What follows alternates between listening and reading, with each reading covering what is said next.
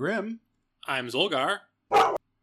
That's Kaiju, And this is Two Idiots and a Dog, Idiots on Film, where we explore movies that we love. or think are important for pop culture. This week, we're talking about The Adam Project from Netflix. Ah, so, The Adam Project. You know, I actually don't really remember why I put this one on the list at this point. It's timely and topical, you said. And then, you know, we did it a year later. Pretty much. Uh, we need to get better about that. But, anyways, uh, part of the reason I did choose to do uh, this movie we're doing that What's the title of the movie, Zolgar? Tell me the name of the movie, Zolgar. The name of the movie is That Time I Killed Grim and Buried Him in the Backyard and used his his grave site as a monster truck rally for my RC truck. And I just, uh, I don't know. That's the weirdest anime title I've ever heard. yes, that is part of the title, by the way. It's not the, the weirdest title I've ever heard. Uh, you need to watch more anime. That's still part of the title. No, no, no. That's a Panic at the Disco song. By Imagine Dragons? Featuring Fall Out Boy.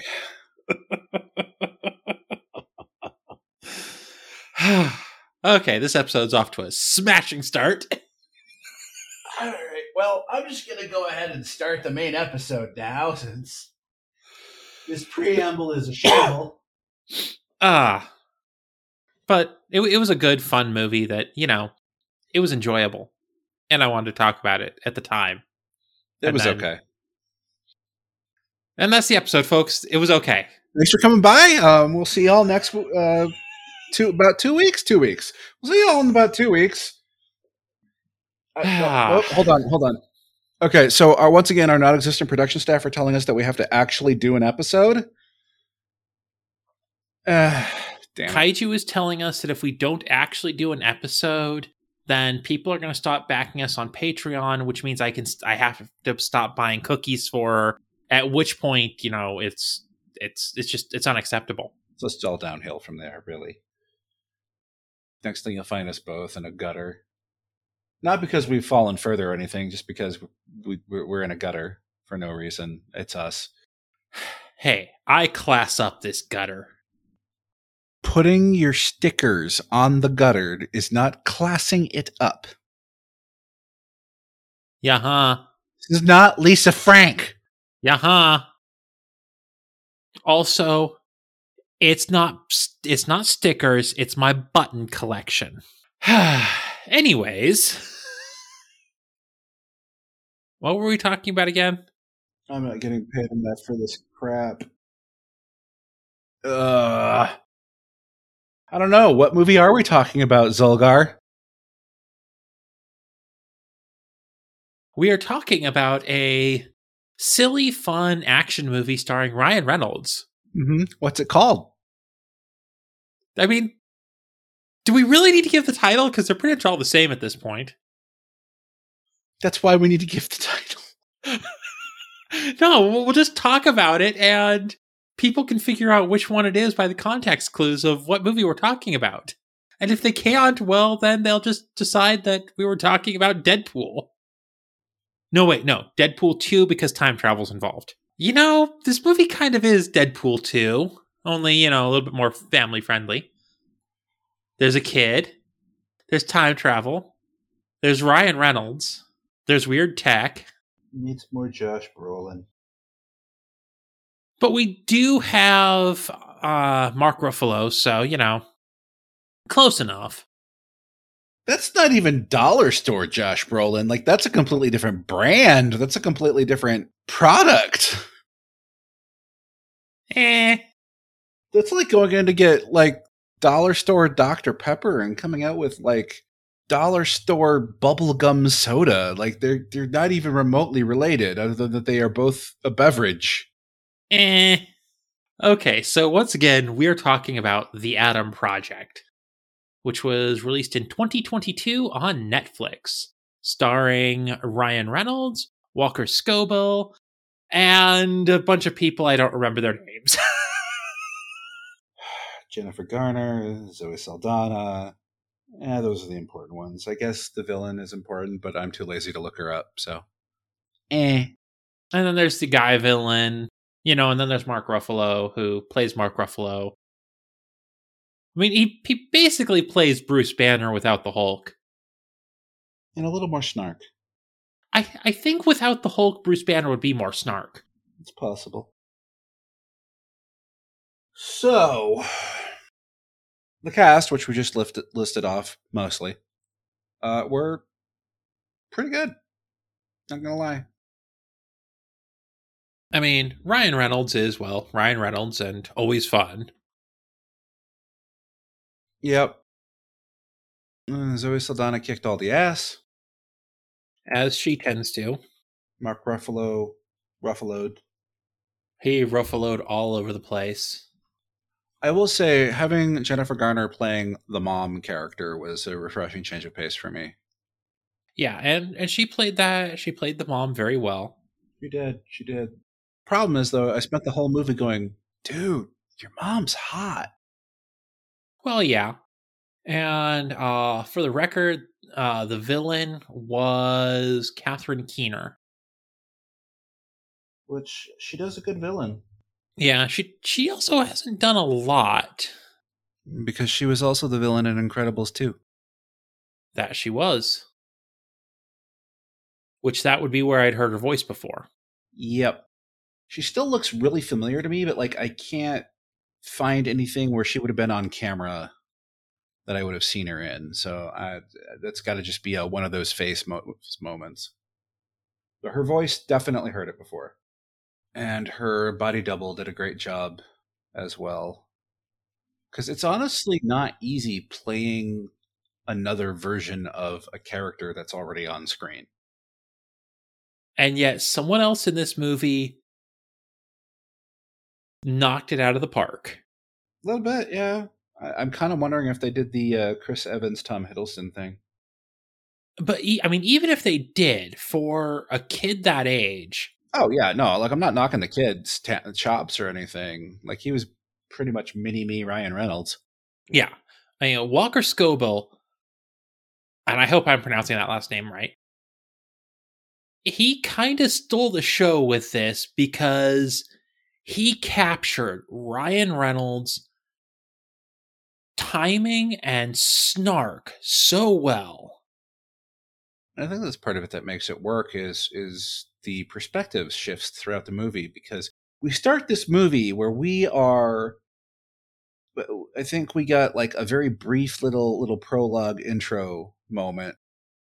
Then we spend a good chunk of this this early movie with young Adam. We we go through his crappy day at school. And you gotta admit that crappy day at school right there, that that was I mean, that was Ryan right there. Yeah. The, you know, you know, we've talked about this. Also, did you know that he is going to be playing Percy Jackson in the Percy Jackson TV series? Oh, is that who they got? Cool. Yep. So we, we, we start with this perspective of we're we're with young Adam, right?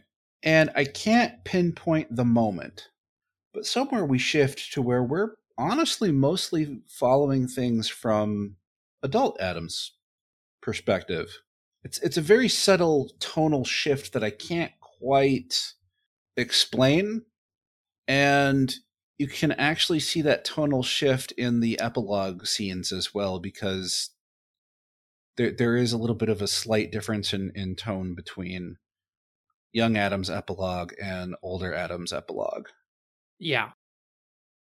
I think about the the point where it shifts is where the girlfriend shows up or wife, I should say. Yeah. Because that's also when the movie, that's when the stakes raise. Because if you think about it, prior to that, that point, nobody was killed. They, the opposing troops start dying when she shows up. Yeah.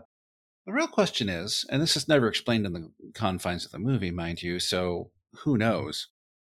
Are they actually dead? Or are they just violently snapped back to their fixed time? Hmm, that is an interesting question. Because all we see is them explode into quantum glitter, as you put it, cosmic confetti. But does that mean that they're gone, gone? Or is that just because the, the, the glittery effect is a little similar to what we see around the coronal edges of the stable wormholes? So, makes you wonder. Hmm. That is that is an interesting point. It's just something to ponder. I mean, technically speaking, nobody in this movie died. Well, one person died in this movie. And one could also argue that technically speaking, everybody in this movie died. Yeah, certainly the versions we knew. And I mean, and at which point that becomes a question when you're dealing with time travel. If you change history, does that kill the versions of people you used to know? Now you're just somebody that I used to know. And then we get slapped with a lawsuit. It was less than six seconds. We're fine. Thank Christ it was less than six seconds. I mean, I could just start belting out all the karaoke ever. I mean, it's fine. If you want to do that, um, let me put you in touch with one of the other podcasts that actually is a podcast about bad karaoke. And then, you know, you can do that. And What do you mean bad karaoke? there's no such thing as good karaoke. There is. I have seen it. Nope. Even good karaoke is bad karaoke. Face is bad karaoke. Your mom's face is bad karaoke. Your face's mom is bad karaoke. That doesn't even make any sense. Your bad karaoke doesn't make any sense. Ah, what is wrong with us? We don't got that kind of time. Okay. Anyways, uh, back on track, sort of, maybe Are we? for two seconds. Are you sure? I'm not even sure there is a track anymore. I think the the kind of question about time travel there is a good segue into the tech. Dun dun dun. So they only, in the most vaguest of terms, explain how their time travel technology works. Uh, something involving wormholes and quantum electromagnets, which aren't even really a thing, but sure, we'll go with it. And that has somehow still distilled down into all sorts of weird and interesting tech. Like a lightsaber. It's not a lightsaber. It's a lightsaber. Never seen a lightsaber do that. so he does have a collapsing rod,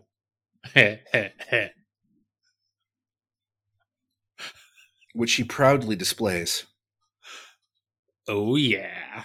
double ended. Hello, Kinky. ladies. That's about as far as I'm going to take that joke. Um, Ah. and uh, but the blades don't cut.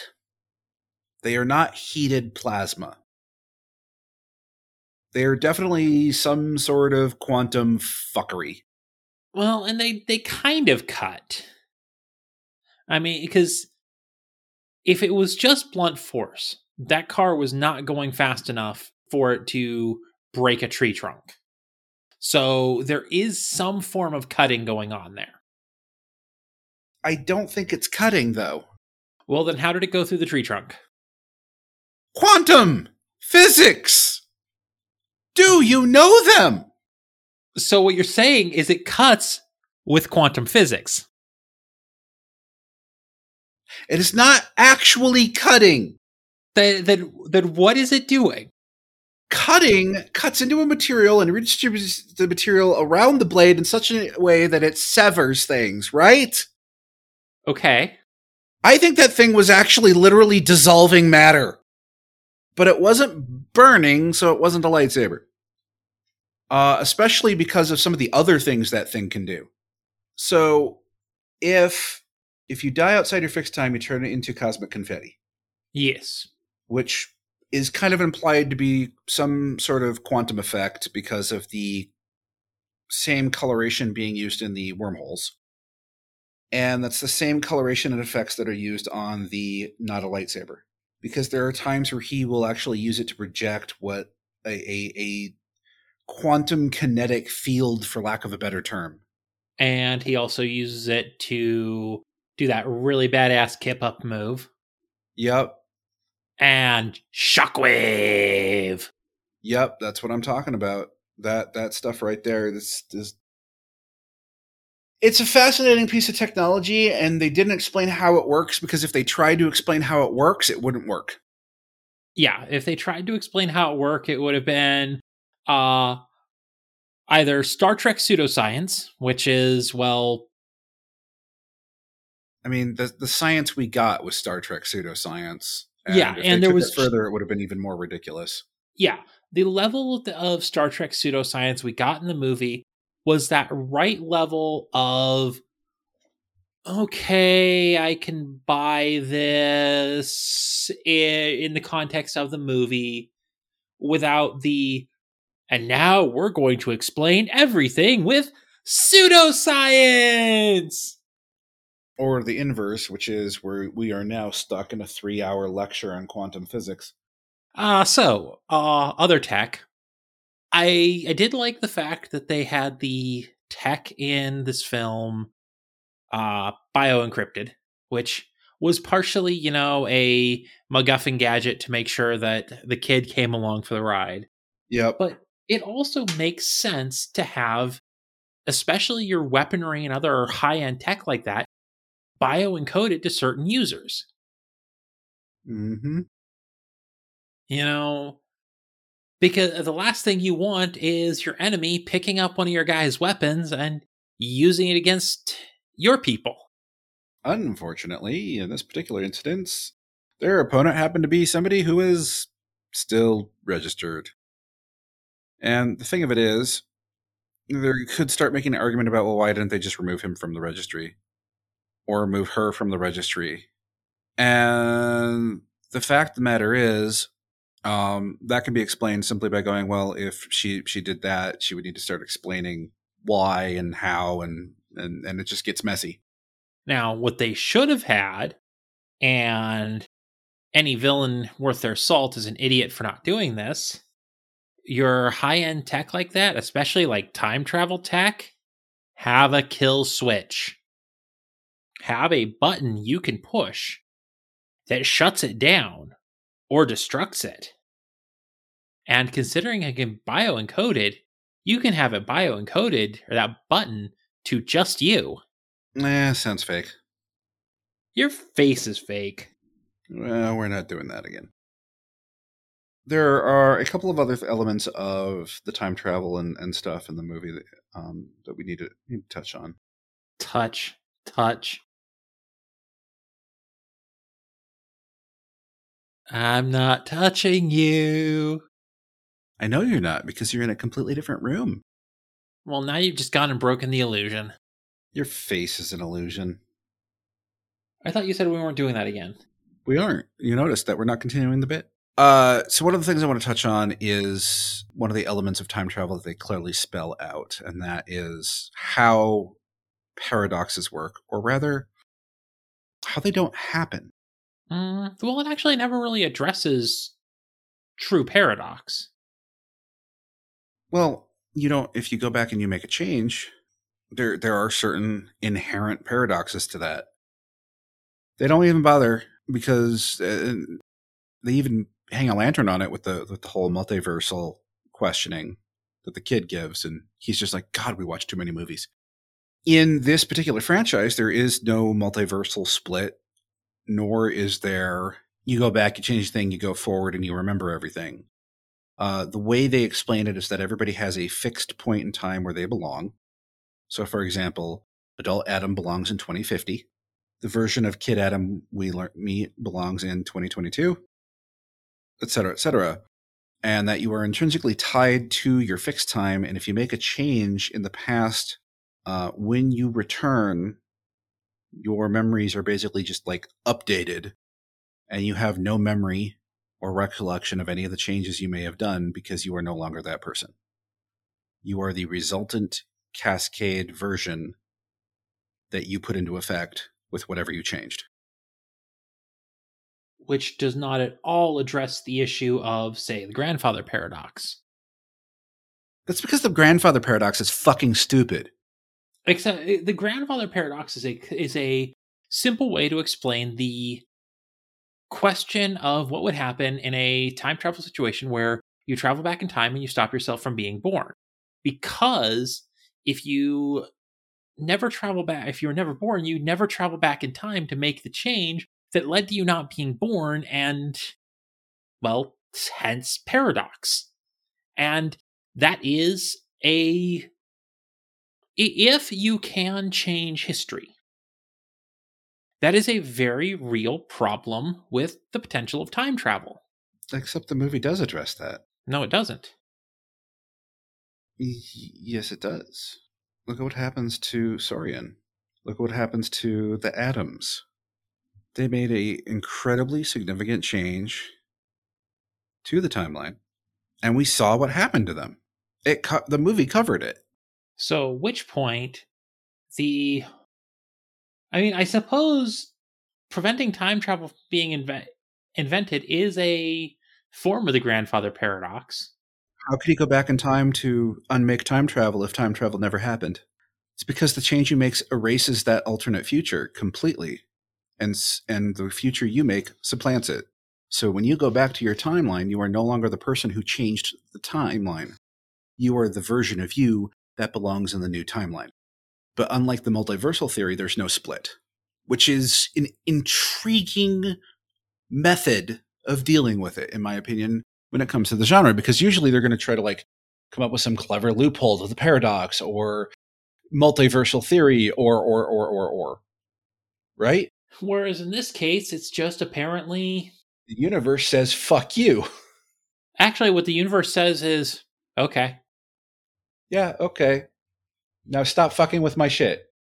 Because the epilogue of the movie does show that, at least in this franchise, the timeline does have a basic idea of what it wants to do. Yeah, the fact that even though there are some major changes to everything about Mark Ruffalo's character's career going forward and knowledge he has now, he still ends up dying, apparently in a car accident. And Adam still ends up meeting his his wife when she shows up to the wrong lecture on the wrong campus. at the wrong time. And he still offers to to walk her, and that's how they met. Like the fact that though that level of detail remained the same across temporal rever- reversion really is the biggest argument in this movie that yeah there is in fact a way that the timeline wants things to go. And that if you give it enough time between the change you make and the and, and where you are it will try to start making those changes. One could argue if you want to get really fucking philosophical and and and pull away from it uh, take a step back even further his wife finding about all of this and kicking all of this into motion was in and of itself the universe trying to correct itself One could argue a step even a step further.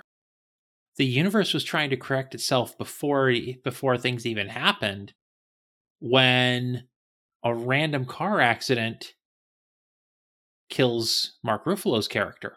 that's possible like we don't know and that's that's the really cool part about this movie's idea of how time travel works is we don't know how many times the past has been altered by who or what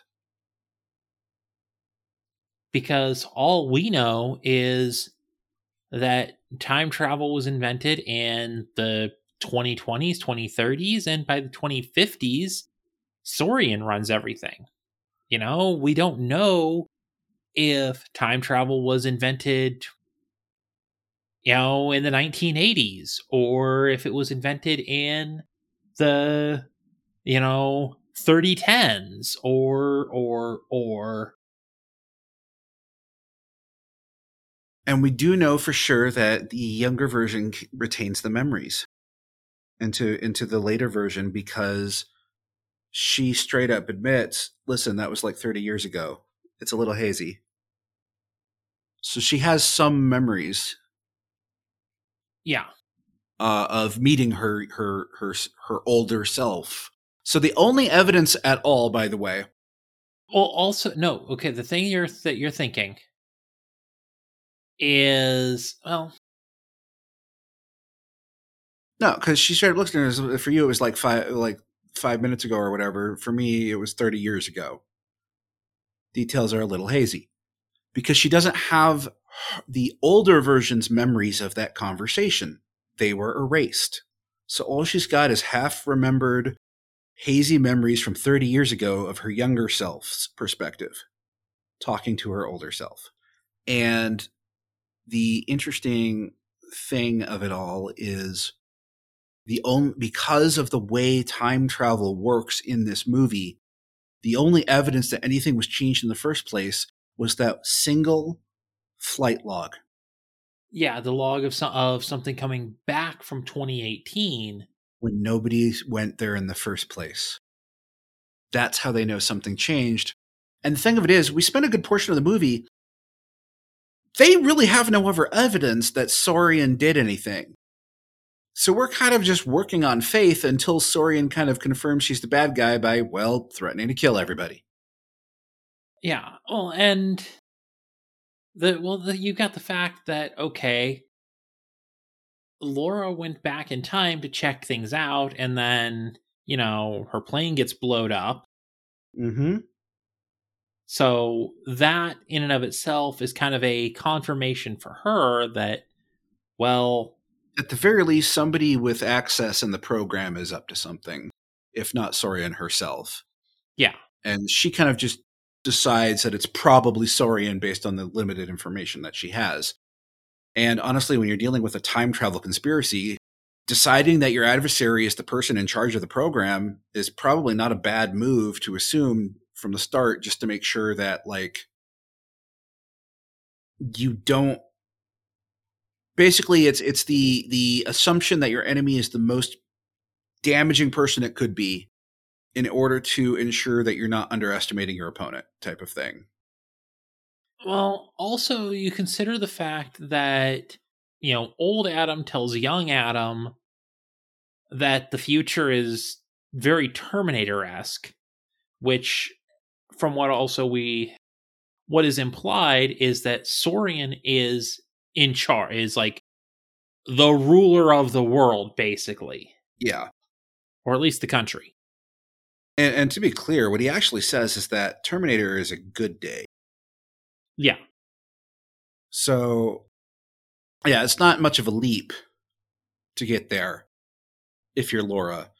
Everybody else kind of taking it on faith a little bit, but it does make sense given a little bit of context. But we, the audience, don't know that. Not really. We're kind of we're we are operating almost 100% on faith. Like call it 80% on faith at this point that yeah, Sorian is our bad guy until she shows up and confirms it. come on. Uh, we, the audience, know that Sorian is the bad guy just from the name. Sorian is a villain name. Your face is a villain name. Oh god! Oh god, it's your face! What? It's your face! He's right there! It's like destroying the city! My face is not destroying the city! No, not your face! Your face! It's like the who's on first of supervillainy.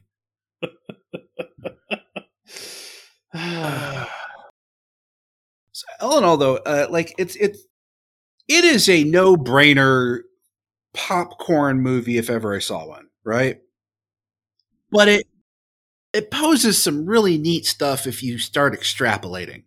And you know ultimately it's it's a lot of fun it's it's sweet it's got some it, it's got some things that you don't quite or that you I, it doesn't really have anything that you don't expect but it does it doesn't do some it bleh, i can talk Can it you? doesn't do some things that you expect it to do Yeah. You know, because how many movies like this would the death of their father not be an accident? It was all planned by Sorian because he didn't want time travel to be used for profit and blah blah blah blah blah so we had to kill him Or making Laura the damsel, even though he'd been talking up how much of a badass she was the whole movie. yeah because i mean when they when th- shit's hitting the fan and just out of the blue she shows up saving his ass Yeah. Now, it is worth noting she does die, but it's not fridging. She has agency in the moment. She makes the conscious choice to send him on to complete the mission. she chooses to sacrifice herself knowing that the fight will kill her but she can slow the enemy down enough for him to make the jump to 2018 where he needs to finish the mission And furthermore, one could also argue that, technically speaking, by the climax of the movie, everybody we know dies. Or at least the versions of them that we know, because in the epilogue, we are shown what happens to young Adam and old Adam when they are sent back to their fixed time after time travel is nullified. While they are very similar to the versions that we knew, they are not those same versions. There are very clear differences. The Adam, the, the, the younger Adam is a little more compassionate and kind of there's that echoes thing that Laura brings up where where he just hugs his mom out of the blue. But that's not the only change we see because he was getting ready to go to school we know that scene. We saw that scene earlier. He was suspended for getting into that fight. So there was definitely a few more changes there that went into that situation. And then for older Adam, he's calmer, happier, snarkier.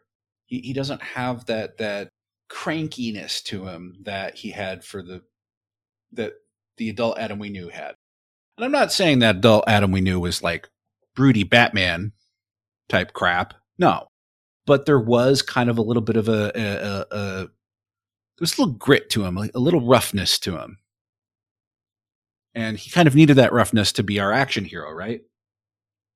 But epilogue adult Adam didn't really have that quality. now to be fair epilogue old adam was younger and hadn't lived through a dystopic nightmare True. But he also came across as less angry overall, whereas he spent most of the movie just being absolutely furious at his dad. also dying outside of your time does kill you Oh, One very simple reason that we know this. Uh, Because otherwise, they would not have tried to kill the wife outside of time outside of her time. And unless it was a very, very closely kept secret that it didn't kill you, she would have just killed herself outside of her time and gotten snapped back to the proper time. well, here's the thing everything was protocols and tests and theories. Like, it really kind of sounded like they hadn't, like, the time travel tech was standardized already, but they were still experimenting on actually exploring time. So it's possible they didn't know for sure. No, I, I think though Adam's comment is it's a very casual comment that dying outside of your time is messy. So it, that it that didn't come across as a him seeing it for the first time or learning about it for the first time. It came across more as a Well, he didn't say dying. yes, he did. No, he did not. He said being outside of your fixed time gets messy. I watched it with subtitles on. He says dying outside of your time is messy. Anyway, all in all, it's a decent movie. Uh, is it the best movie ever? No. I'll be honest, most of the movies we watch will never achieve that. Like, they're not even in the running. But it's a fun, entertaining movie that poses some pretty good theoretical questions once you start extrapolating off of the Swiss cheese plot. um, was there anything else there you needed to cover? I don't think so. So, the Adam Project. Uh, come for the Ryan Reynolds, stay for Zoe Saldana kicking all the ass. Come for twice the Ryan Reynolds because Walker Scobell is basically a mini Ryan Reynolds. He really was just fucking mini me Ryan Reynolds. Well, that's it for this week. Please consider rating, reviewing, following, and all that other nonsense on your favorite podcast platforms. If you'd like to tell us how much of idiots we are, uh, believe me, we know, or send kaiju fan mail, you can email us at tiaadmedia at gmail.com, or you can join us on Discord and the various social media platforms, all linked in the show notes.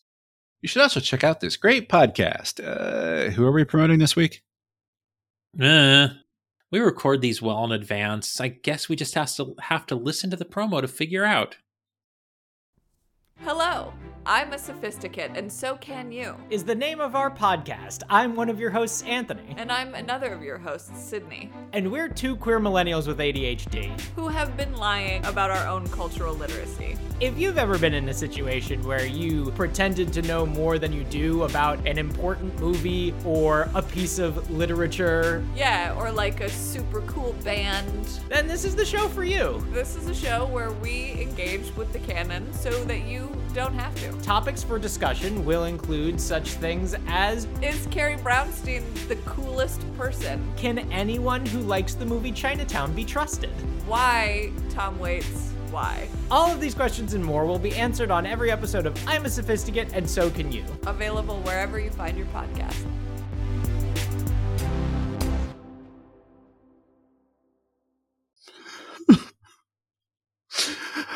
That was the greatest promo I've ever heard. It moved me to tears.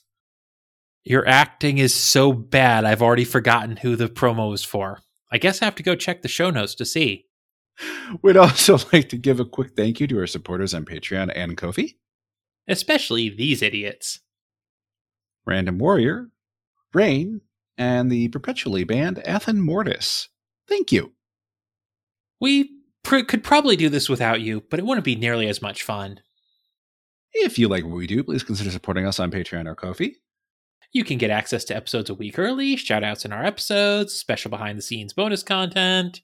Also, we won't put commercials in our Patreon episodes. Do we put commercials in our regular episodes yet? I don't know. Well, guess we'll have to find out whenever this goes live. you can also find us at patreon.com slash TIAAD media and kofi.com slash TIAAD media. Those links are in our show notes as well. And of course, thank you for listening to Two Idiots and a Dog.